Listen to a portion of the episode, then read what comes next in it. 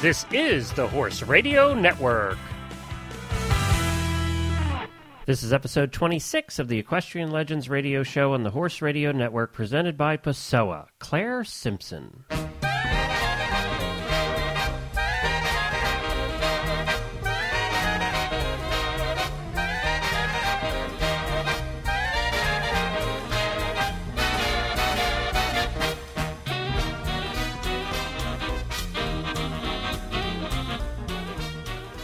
I am Glenn the Geek, founder of the Horse Radio Network, and our guest this week is Morgan legend Claire Simpson. But first, a word from Pessoa.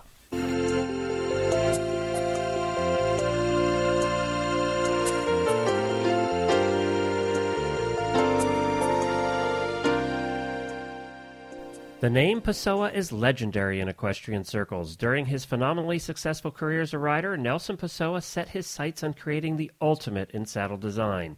Not satisfied with the perfection of balance, aesthetics, and craftsmanship, Nelson's goal was to provide riders of every level the opportunity to train and compete in a true competition level saddle, a saddle that would be an aid to their balance and riding style while offering comfortable fit for almost any horse.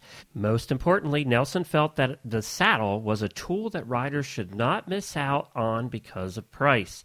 With these goals, the modern day Pessoa was born, and it has come to encompass saddles, strap goods, horse boots, and blankets. That's right, Pessoa has some of the finest blankets on the market today. For example, their Pessoa Tundra 2100 denier turnout blanket is their toughest Pessoa blanket yet. This top of the line waterproof breathable turnout blanket features a 2100 denier Teflon coated ballistic weave ripstop outer shell. It has 300 grams of insulation with a 3M moisture wicking quick drying lining. The patented closure system allows you to adjust the front closures just once and thereafter snap the blanket closed. Easy bend elastic comfort neck gusset reduces shoulder rubbing and allows free neck and head movement. The removable double hook tail loop cover, adjustable leg straps, hidden elastic surcingle, action gullets, rust proof hardware, and D ring for optional neck rug attachment make this one of the finest, most technologically advanced blankets on the market today. Plus a three year warranty that covers fabric tearing because Pessoa backs the products that it sells. To learn more about Pessoa, Tundra 2100, and all of the other fine products at Pessoa, ask your local retailer or visit them online at PessoaUSA.com.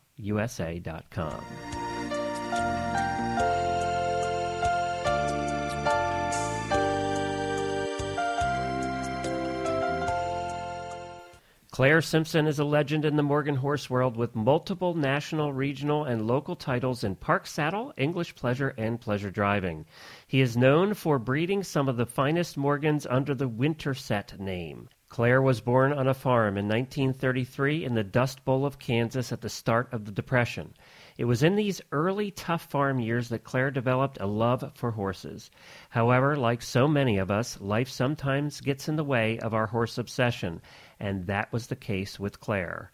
And what a life it was, as the Kansas boy born in some of the darkest days this country has seen, ended up in New York City in an amazing career of 40 years in the TV and entertainment business. Claire eventually became vice president of NBC's daytime programming. Horses did come back into his life in a big way much later in life, but it did not take long for Claire to make waves in the Morgan world. The Horse Radio Network is proud to introduce equestrian legend Claire Simpson. Well, hello, Claire, and thank you so much for joining us and being uh, on our equest- being one of our equestrian legends. And I'm pleased to be here. Well, I received you as a lead, and some somebody said you need to have him on. He's one of our equestrian legends from the Morgan world. Julie Broadway, executive director of the uh, Morgan Association referred me, and I am so glad after I got researching your life and taking a look, I was so excited to talk to you tonight because you have led such an interesting life. It's it it has been an exciting life, uh, uh, a, a lot of ups and a lot of downs, but I think more on the positive side. Well, and you've met some very interesting people over the years and really had two parts to your life, which we're going to get into a little bit here. You had the TV and entertainment side and then the horse side. Um, and I want to talk about both because I think they're both fascinating, and, and we'll go through go through your life a little bit on both sides of the aisle. But first, an interesting, an interesting facet to that, Glenn, is yeah. that both of those sides are very, very similar. In the television business, you have few successes because the number of programs that are developed and ever on the air, it's probably like two percent. And the same thing with horses. Horses are uh, those those wins come hard, but there are many times when you don't get in the ribbons, so they are similar. Well, that's true. I never thought about it that way. Tell us a little bit about growing up in, in Kansas and, and what that was like. You were growing up. You were born in 1933, heart of, of the Dust Bowl, ended the started the Depression actually. Right. Um, so, what was that like for you and your family at, growing up on a farm out there in Kansas? Well, my my first recollection were these dust storms, and my mom would put my sister and I to bed uh, in in daylight, except it was getting dark out because of the storm, and cover us with damp sheets. And uh, after the storm, those sheets would be gray because you had no way to keep out uh, that dirt. Uh, keep in mind that this was back in in the early 30s. And outside, the farm implements would be uh, dust uh, would be uh, banked just like a, a drift of snow, and uh, everything was very, very gritty. And uh, and as you probably know, then land was uh, was cheap. Uh, I think you could have bought it uh, for a nickel an acre. My problem was that my dad just didn't have any nickels, and uh, as a result, we we left that part of the state and moved. Uh, to another part of the state uh, where we where we started a, a dairy farm, and uh, which was uh, was was intensive. Uh, a lot of a lot of work, but the whole family pitched in, and, and we did everything. Well, and it, it, in those days, of course, we were milking uh, by hand, and you know, I've known a lot of dairy farmers over the years, having grown up where I did. And boy, what a tough life! You can't ever get away. You those cows need milk twice a day. Period. Seven days a week. We had 26 Jersey Guernsey cows, and uh, my Brown dad ones. did, my, my my dad did uh, most of the milking, and uh, we uh, we bottled that milk. Uh, we cooled it first, uh, and then bi- and then bottled it, capped it, put it in the wagon, took the old mare to town, and delivered it. And it was 10 cents a bottle, a quart. Uh, tough, tough uh, life. Uh, and uh, and uh, not a, a, a great return, but uh, it was a it was a, a living. Uh, I don't know if we ever made very we, we made enough to put food on the table, and that was about it. Now, you uh, in those days too. That's where you were exposed first to horses. That was my first experience. Other than when I was a, a little bit younger, uh, we used to sneak out behind the barn and try to ride those calves. Uh, you know, and uh, we, but uh, we got caught doing that, and so that that ended. And uh, I didn't have a pony around, so a calf was was you know was similar, a little lower to the ground maybe.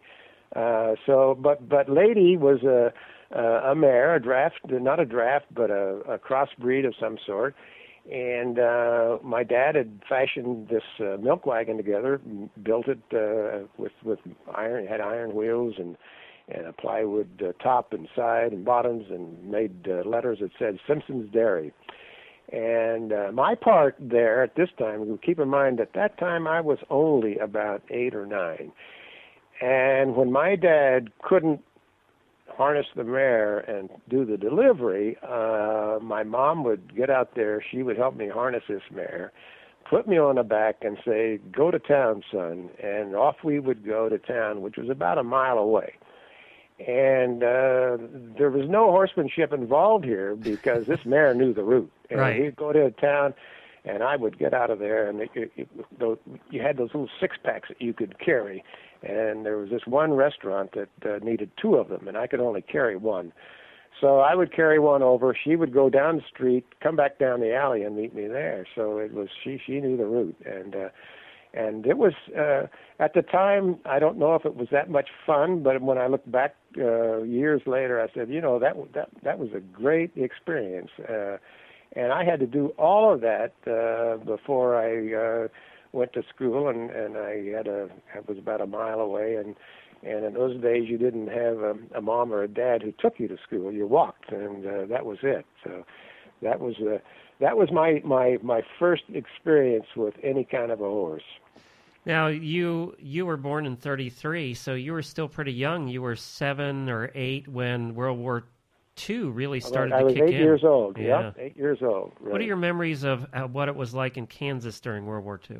I was scared to death when I remember Pearl Harbor and and we were at war. And to me, and how I had had um, this this perception of where it came from, I'm not. I just don't know. But to me, that was like you know there were going to be people marching into town with guns, and uh, and it was a, a frightening, frightening uh, experience.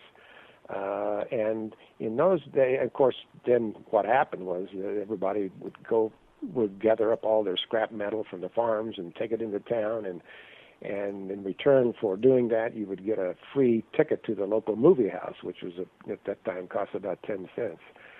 Uh, and then the troop trains they would come through and of course you had fellows leaving and we'd all go down to the train station and and uh, and see them off. And uh, that was the the uh, the uh, Santa Fe, Topeka, and the Atchison line, uh, or was it the Topeka, Santa Fe, and something line, Atchison line, I guess, and uh, only used on very rarely and uh, and never on the weekends, as I recall. So you were you were you were just coming into probably your junior high and high school years when the war ended. Then, right, right. yeah. And Right. and you were in high school. Now, in those days, you know, things were a little different than they are today. If you got to go to college, that was kind of a big deal. It was a it was a big deal, and my sister uh, unfortunately uh, did not get to go to college. But about the time she graduated from high school, uh, my mother died in an accident. So that uh, she didn't go to school, and uh, and uh, I was fortunate then uh, to be able to go to school. I uh, when I when I I wanted to play football because I grew up in this little town of 2,000 people and it was a football hotbed. And seventh grade came, and I couldn't play football because of all my chores. And I finally, I think it was maybe in my eighth grade or ninth grade, I got the courage to ask my dad if I could play football. And he says, in so many words, he said, "Son, not a problem." He says, "Just get your five cows milked in the morning, your five cows milked at night." and uh, that's what I did. And you played all the way through high school, and then where all did high school. And actually, the football it was a double-edged sword, in that um, we were a small town, as I said, 2,000 people, uh, 190 kids in in high school, and my senior year we were ranked fourth in the state, which was just an improbable thing. I mean, who, no no small school had ever done done what we did. And so I had uh, I had uh, football scholarships. Meanwhile, uh, the uh, the Aggie uh, teacher uh, in, in high school, and I was an Aggie, uh, took an interest in me, and uh, in fact, uh, there was a public. Uh, I belonged to FFA, and there was an FFA public speaking contest in Manhattan, Kansas, where Kansas State College was located, and. Uh, he he took an interest and and I wrote a speech and gave it there and and that was my big epiphany because it was a, I finally uh finally learned to get up in front of people and and have the the fortitude to you know to to speak and and do things and it just it, that that event probably changed my life more than anything else uh even through through college because it was the it was the thing that gave me the impetus to do the things in college uh, that that I did. Uh, anyway, to make a this story a lot shorter is that I I enrolled in uh, Kansas State with a football scholarship in a vet school, and this was right after Korea, and there was a real shortage of men because of the war, and freshmen were eligible for the first time ever in the NCAA. And they said, "Look, Simpson, you're uh, you're going to be on a traveling squad. There's no question. We've seen you play, and uh, in fact, you're probably going to be starting." what position, uh, by the way? I didn't ask you. I I played a, a, a, a tight end on. In those days, you had to play both ways. I played a tight end on on offense and an outside linebacker on on defense. Oh, great! And with no helmets, you were getting smacked in the face all the time. And those, yeah. And as my kids say, Dad, did, did, uh, he, that, uh, were those leather helmets really? Did they really protect No. you? uh, so anyway, uh, they uh, uh, gave me. Uh, they they said, "Look, son, you're going to be on that traveling, and we want you to take a general curriculum, just so you'll be sure and stay eligible, this and that." And don't take anything we'll, too hard. we'll we'll we'll see you through vet school. We'll whatever it takes. We'll see you vet school. Well, I got into communications, and uh, the rest is history. I never got back to vet school. Uh, well, yeah, and we're going to get into that too. You you took communications and ended up taking some television classes, right? Right, right. And, and that's where that interest uh, came from. Now, was there at this point was there any horse involvement at all? You really weren't into horses at all during this. No, time. but I I had my uh, uh, I did have a horse. Uh, to go back a little bit, uh, uh, during the war, one day I come home and my dad's acquired a saddlebred. Ah. And he's a rescue horse. He had gotten his uh, pastern caught in a in a loop of wire, and, uh, and and it was raw and bleeding and so forth. And I don't know the I never did know the details of this, but uh, uh, he he had a tremendous scar right around the, the pastern, and uh, it took a while before he was before he was sound. So my dad because when he was farming in western Kansas, it's all by you know horse, and you're out there with a plow, and, and the you know the reins, are, the lines around your neck, and you're plowing, and walking along. He was a horseman, and uh, so he decided that uh, by golly, he was going to gait this guy, and he did. He took him up. We had a hill, a road that went up from our farm and came back down. And he says, as I understand, he says, you got to get him up that top of the hill. On the way down, you shake him into that slow gait, and that's what he did. So this became a project, and uh, we didn't have any equipment. And somewhere he he came up with a with a saddle and a bridle, and we started riding him. And then he decided that we were going to drive this horse, going to have a fine harness horse. So he found an old buckboard, and he took some bicycle wheels and he got the shafts. He painted it black, and, and we got a, a harness, and we we we had two harnesses. One we we cut up, or he did, and with rivets and so forth, made a tail set because you had to have a high tail for a saddlebred. And now we had a fine harness horse, and we showed all around those local shows. Now, part of the story is the mayor of our town was the guy who covered all the football games for the local newspaper, so he knew me. He also had saddlebreds. The only ah. saddlebreds in probably in the whole area there. Maybe you could probably go 30, 40 miles and not find any saddlebreds. So he had a big van, and we would go off to a horse show, and he'd put his three horses on and put mine on the back, and we'd go off to a horse show. And in those days, there were all it was it was local, which would be amateur, and then the then then the the the open. And we, I always showed, of course, in in local shows in local classes, and uh, and you go to a show, be a big tent, straight stalls, and you slept on a cot in back of your horse. That was the way it was. And I got a kick out of that. I had so much fun doing that. And then uh, on my was it my fifth no my sixteenth birthday, my horse died. He colic and died. Oh. And you know, um, when you when you graduated from college, then was your degree in communications? It was in radio, television, speech. Okay. How did you end up then going into the Navy?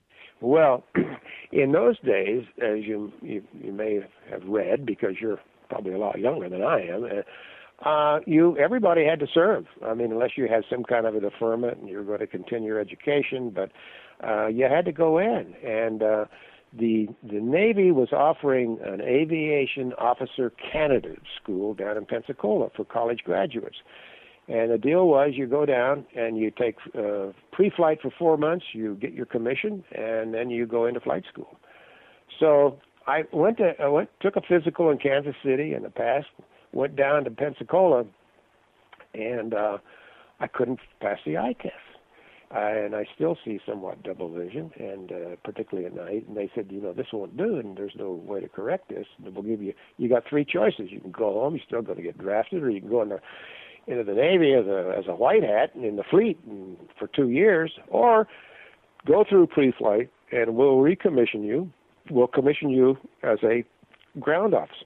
So I chose the latter. That seemed like the best choice. that was the best, and uh, And then I, I laid around on the white uh, sand beaches of Pensacola for about four months. And finally, a civilian got a hold of me one day and he says, Son, he says, I see you every day. What are you doing here? And I said, I'm waiting for orders. And I, so he said, what, what did you do? And I said, Well, I after college, I worked for a television station.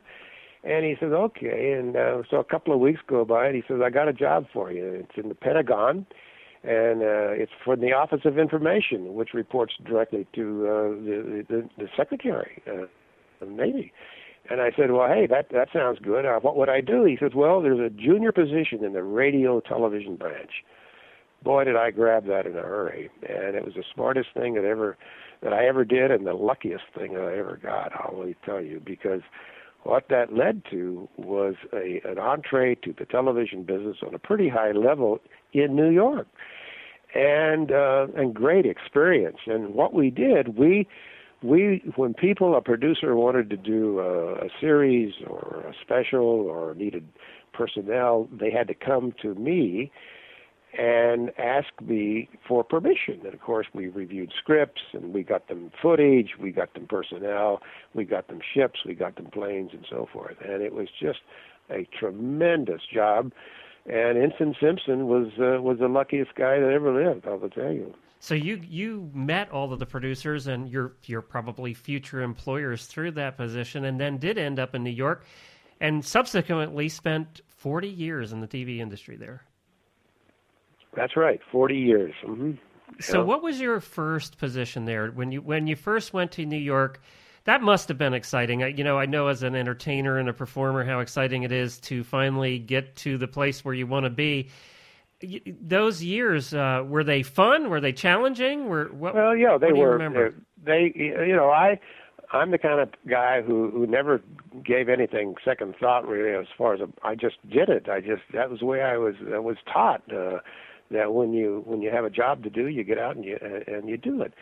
And uh, so I I went to New York looking for a job, and in talking to a number of people, everybody seemed to think that what I did in the Navy would work working for an advertising agency because what they did, they were coordinators between uh, the the uh, the clients and the networks. And right. in fact, in those days, this was the late 50s, uh, many of the television programs were still being owned and controlled by advertisers. So I had two interviews, one at uh, an agency called Young and Rubicam, and another one J. Walter Thompson, and I got an offer from both of them.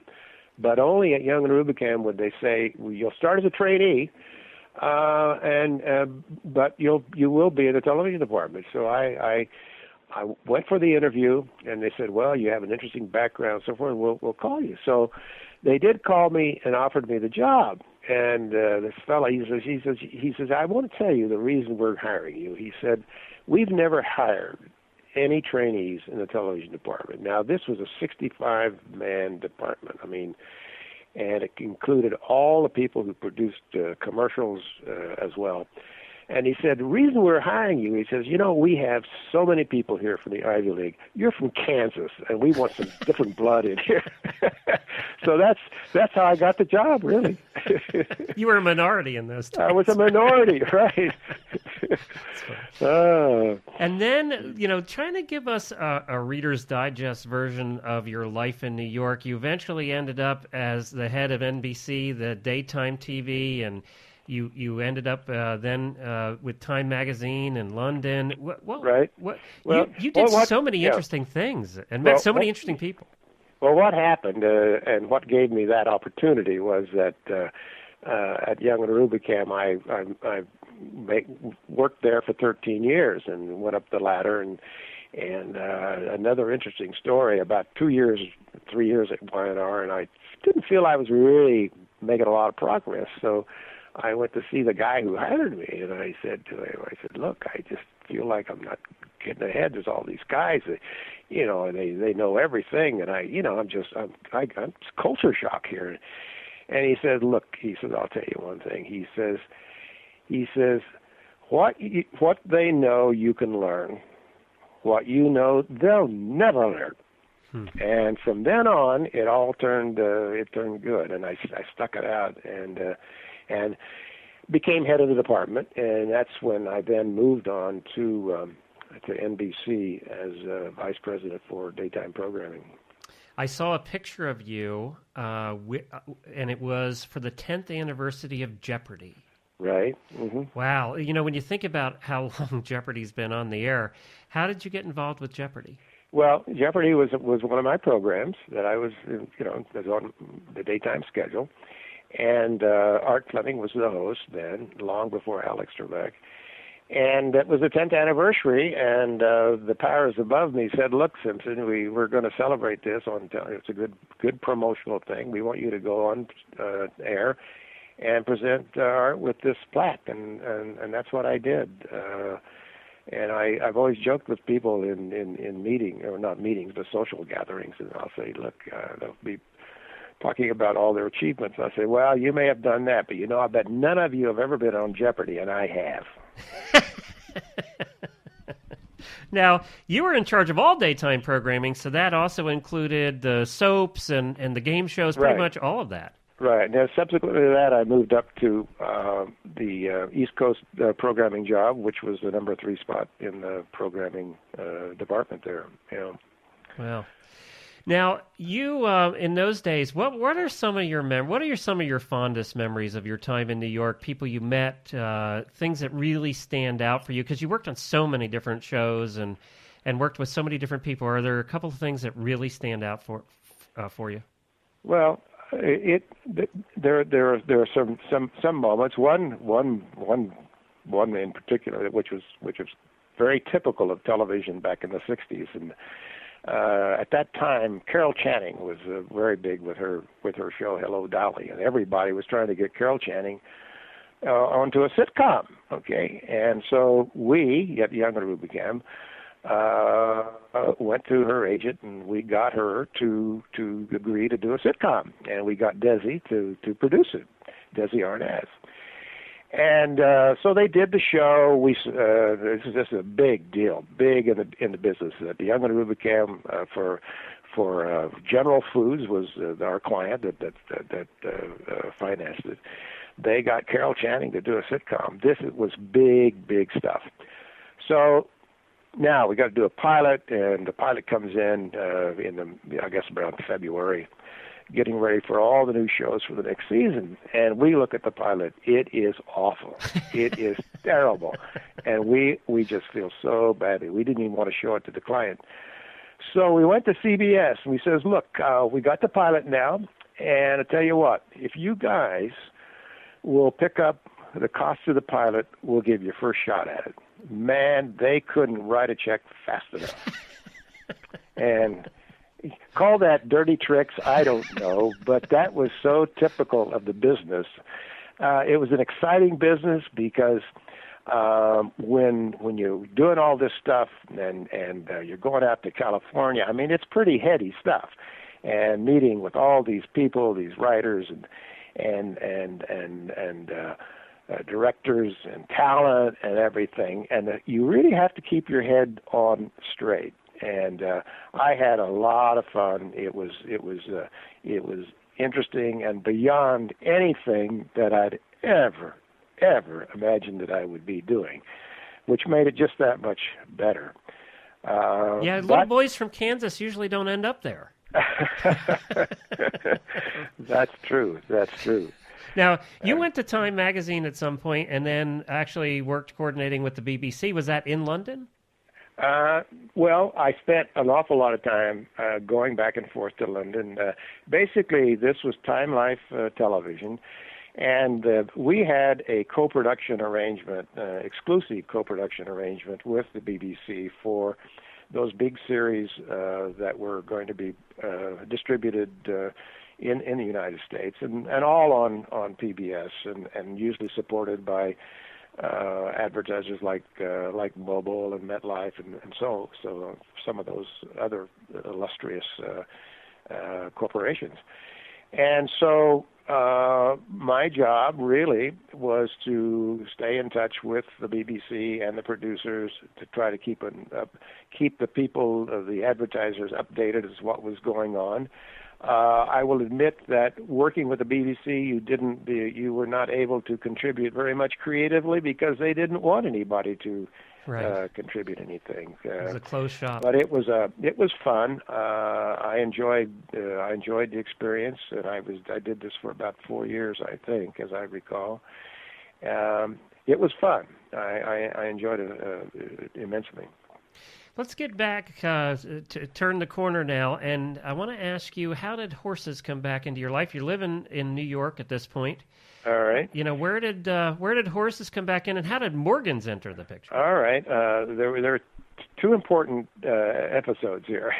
One, uh, when I was uh, head of television for Young and Rubicam, I took a vacation, the first vacation I'd had in six years, and uh, we took a house in Cape Cod, and. Uh, when I went in to sign the papers with the guy who owned the house, he he he lived. The house was on the beach, and his house was over the over the hill a ways. And I walked into his uh, place, and I looked around. I says, "Gee," I said, "You know, I collect uh, equine memorabilia be, uh, all for for years." I said, "I, I haven't been, had any horses since I was a, a teenager, but I said, and books." And I said, "You've probably got almost as many horse books as I have."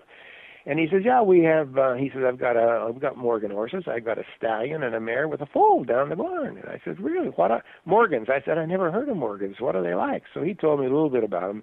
So anyway, what happened? Uh, my family enjoyed the beach. I enjoyed the horses. I rode the stallion around the, the the field there, and I said, "Wow, I like this horse a lot." Not too long after that, I went to NBC, and NBC had uh, uh, the Disney Justin Morgan. Uh, had a horse uh, uh, movie, and and that really solidified the fact that I said, well, I, I, I if, if I ever get horses again, I'm going to look at those Morgans. The other event that happened goes back when I was at uh, when I was at NBC, and Jim Lipton, who's the host of uh, the Bravo's uh, Inside the Actor Studio. Can I add right here? Can I give mm-hmm. him a shout out at this point because sure. this show, uh, Equestrian Legends, is really taken after Inside the Actor Studio. It was designed because we love that show and been watching it for years, and and we thought you know, there's nothing like it in the horse world. We really need, for historical record, to get some of these equestrian legends' voices on tape. And now he does. He's a hundred thousand times better than I'll ever be. But, but uh, you know, that's the impetus behind this show. So thank you, uh, thank you to James Lipton for that. Well, what what happened was uh, we he was writing uh, Peyton Place for me, and we had uh, we had story conference every Wednesday afternoon. So he comes in one day and he's in his riding outfit, you know, boots and uh. breeches and everything. And I, I knew I knew what he was doing. I said, Jim, you going to a costume party? And he says, No. He says, Don't you know what I do? And I says, No. What do you do? He says, well, I ride. so I said, I used to ride years ago. I said, I haven't been on a horse in probably over 20 years, but uh, I said, "Look, uh, why don't uh, why don't we do some riding?" He says, "Good." He so he took he started taking me out to this place uh, north of New York City, about uh, 20 miles, White Plains. And the first lesson uh, was a group lesson. And I, I, meanwhile, I didn't have any riding equipment. In fact, when I was a kid, I didn't have any official, you know, uh, riding gear like jodhpurs, which you wear for saddle seat riding, uh, or any boots or anything. I just I wore rather regular pants and and, and and and Oxfords and with with clips that held my pants down. So I went down to Kauffman's, which was a big, big uh, saddlery here in New York City, and and I bought all this equipment and I took it out there, and they could tell I was a I was a greenhorn. I got you know brand, everything was brand new, and I rode. It was a two-hour lesson, group lesson, and the next day I was sore. The following day I couldn't get out of bed. but that's how I really got interested again in horses and said, "I'm going to get a horse. I'm going to ride," and that's when I began looking for a place uh, where I li- I currently live. That was uh, uh, 40 years ago. And that was in New York, uh, uh, just north of New York City, right? Right. Mm-hmm.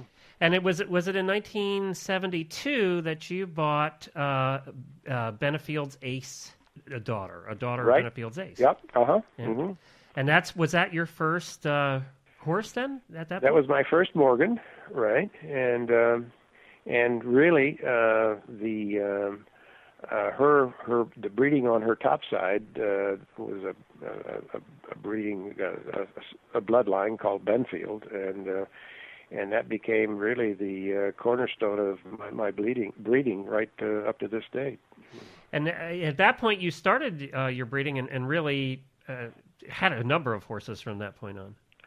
We we uh, we had quite a few horses here, and my kids were all in their teens, and uh, the three older kids, and uh, and they rode and they and they showed, and uh, we did it as a as a family uh, family thing, and. Uh, uh, because of my nature, I thought I could do everything, uh, only to realize down the road, of many years later, that probably uh, using a, a professional trainer is the better part of valor.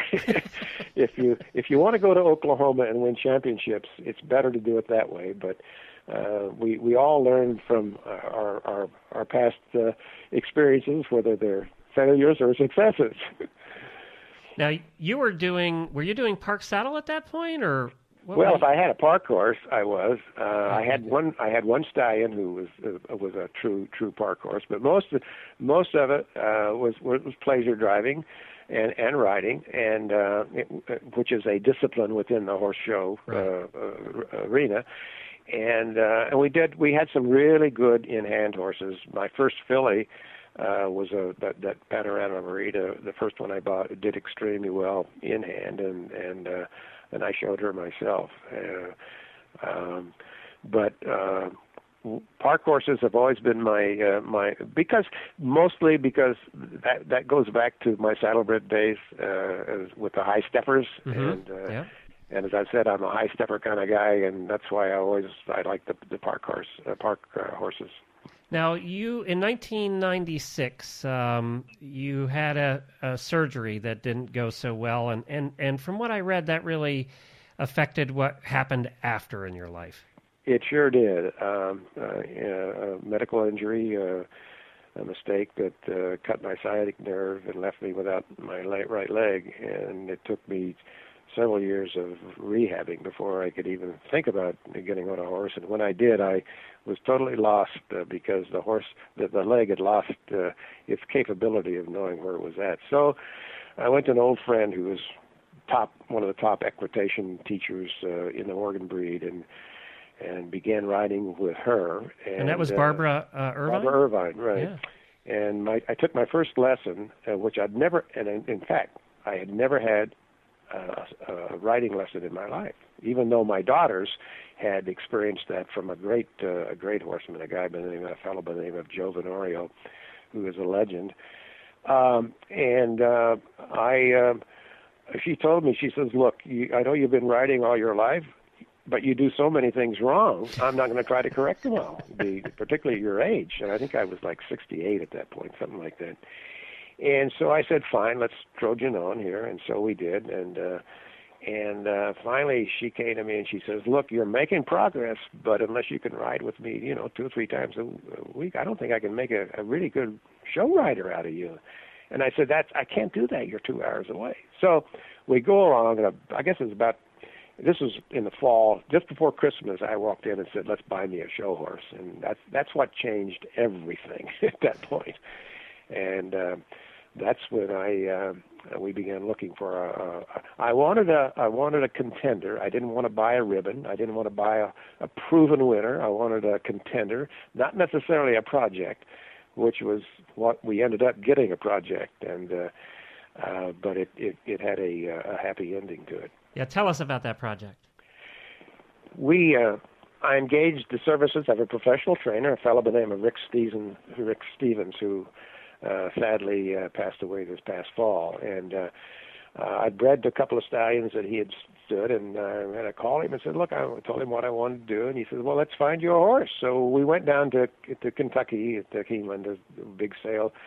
Uh, uh, uh, there's they have big big saddlebred shows down there. All kinds of breeds have shows down there, and um, so there were 85 horses uh, at, at, at, at this particular sale. Um, and I, I said, gosh, it's got to be a horse for me. So we went down. There was nothing there. And finally, he, he, he called me one night. We were back, and he said, uh, I found a horse for you, but you can't, don't bring your irons because you're not going to ride her. And I says, hey, the whole idea is it's, we're into April, and it's time now. The show's going to be starting. He says, I, he says, well, I'll let you give it a shot, but not, not tomorrow night.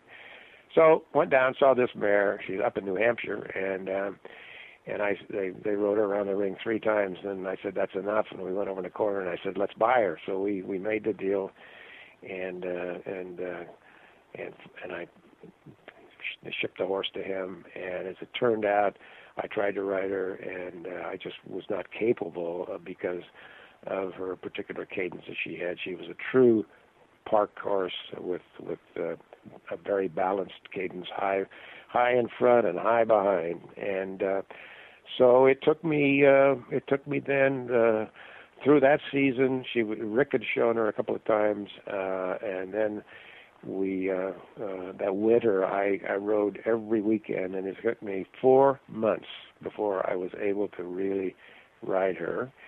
And uh, we went off to our first show, which was the big Connecticut show at the at the Big E in in uh, yep. in uh, in, uh, in in Connecticut in uh, Massachusetts, and uh, uh, I get there and he says, "Look," he said, "you're not going to ride any amateur division." And I says, "Why?" He says, "Your mare is not uh, doesn't have the manners for it, and I don't want you in there with a bunch of of cowgirls with their equitation horses." He says, "He says this is better. Just you got to ride in the open division."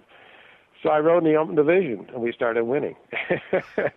but we also got let out of the ring a number of times because the mare was so hot and um, and, and, we're uh, teasing uh, everybody. This right. is Sabrina, of course. Yeah, that yeah. was Sabrina, and uh, and uh, it, it, it was just one of the most exciting times of my whole uh, equine uh, career.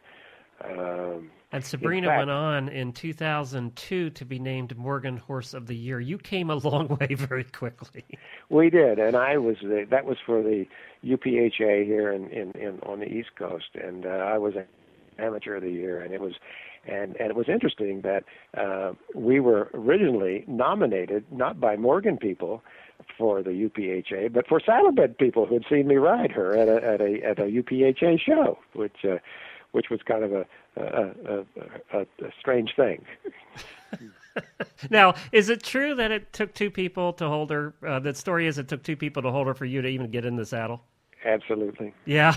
Absolutely. Uh, she was um, you know, I've seen a lot of harness horses who who you you hook them on the fly, and the minute you put that check on, they're gone. Yep. Uh, but I but she was just so hot, and the thing was that you really uh, you really had to ride her with light hands, uh, but you couldn't but you you you, you couldn't throw her away because she needed direction.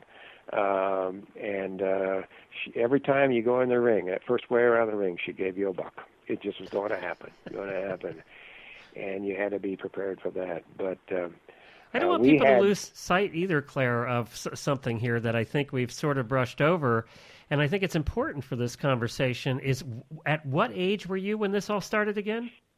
Uh, I was 60, uh, 69. Mm-hmm. So you know, you started at the 69, and then be, you know taking your world championships and everything. I didn't want to uh, you know overlook that and bypass that because that you know that that gives everybody hope.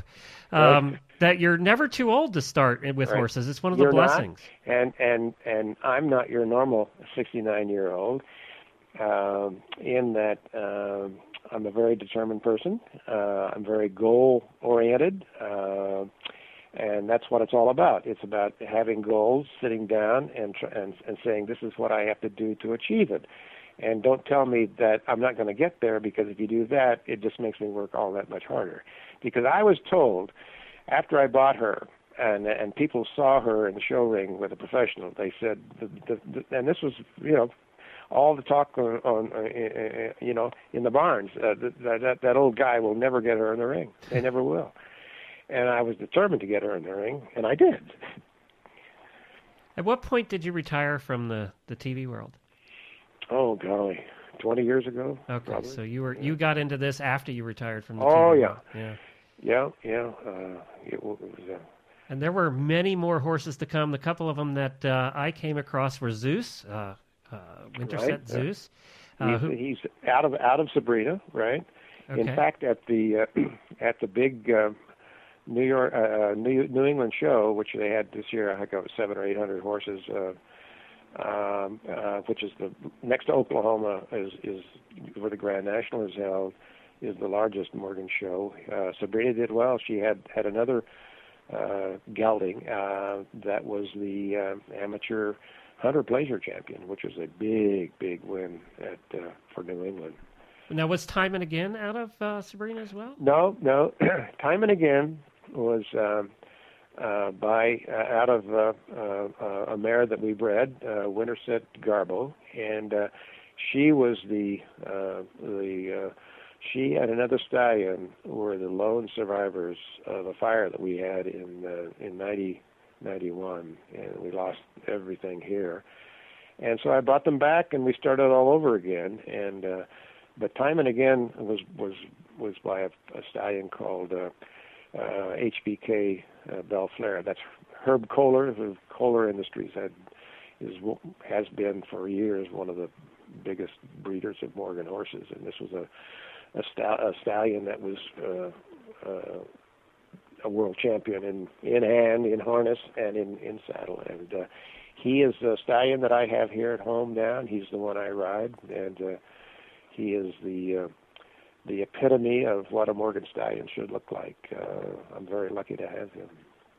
Now, you were good friends we talked about earlier with James Lipton, and of course, James Lipton is a jumper. Did you ever uh, d- dive into the jumping world? Uh, I, I not with Morgans. No, I, I never have. My daughter did some when uh, when she was a teenager with with her Morgan, uh, but she she did mostly uh, roadster. She was uh, and, and New England used to have these road races because it was a half mile track there at, uh, yep. at in Northampton, and uh, and she used to race her mare uh, there every year. So, of your four children, how many ended up being horse horsey? Two. The two, two girls. the two boys. No. Football? actually, actually, the the my my oldest son did play some football, but my my youngest son is, uh, uh, and I did not encourage him uh, uh, because uh, I didn't want him to to suffer with all the injuries that uh, yeah. that that came about, and uh, which I still battle with today. So, what about uh, right now? Are you still breeding? You still showing? Uh, absolutely, yeah. um, absolutely. Um, I'm I'm not a person who can uh, just sit idly by and get on a horse and get out on the trail, which we have fabulous trails here.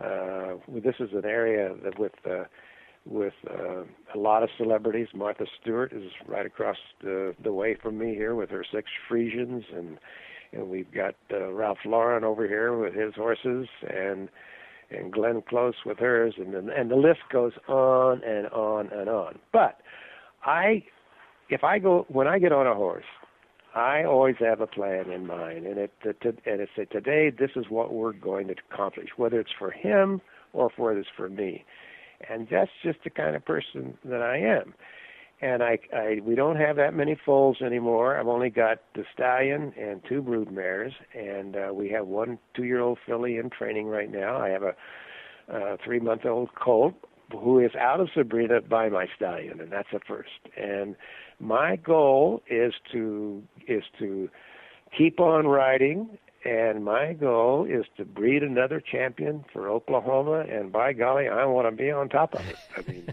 that's and I realized that uh, time is short, but uh, that's what drives you though to, to to to to work hard, to stay in condition, and to keep at it. And I know no other way to do it. I just don't. I I can't just just relax and well and and enjoy it. I didn't mean to say it's work, but it is work to to do it like I do. Mm. Well, uh, now before uh, before we run out of time here, I there's something that we have to touch on because I married into the horse world 25 years ago, and you also married about 30 years ago uh, to your wife Susan, who apparently you, you must have met at work. Yes, we did.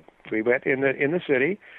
Um, I. Uh, uh, at one point in my career, I had my own little business, and I was acquiring format rights from British sitcoms and I had one, and I took it to uh, one of the Procter Gamble agencies, and they liked the idea.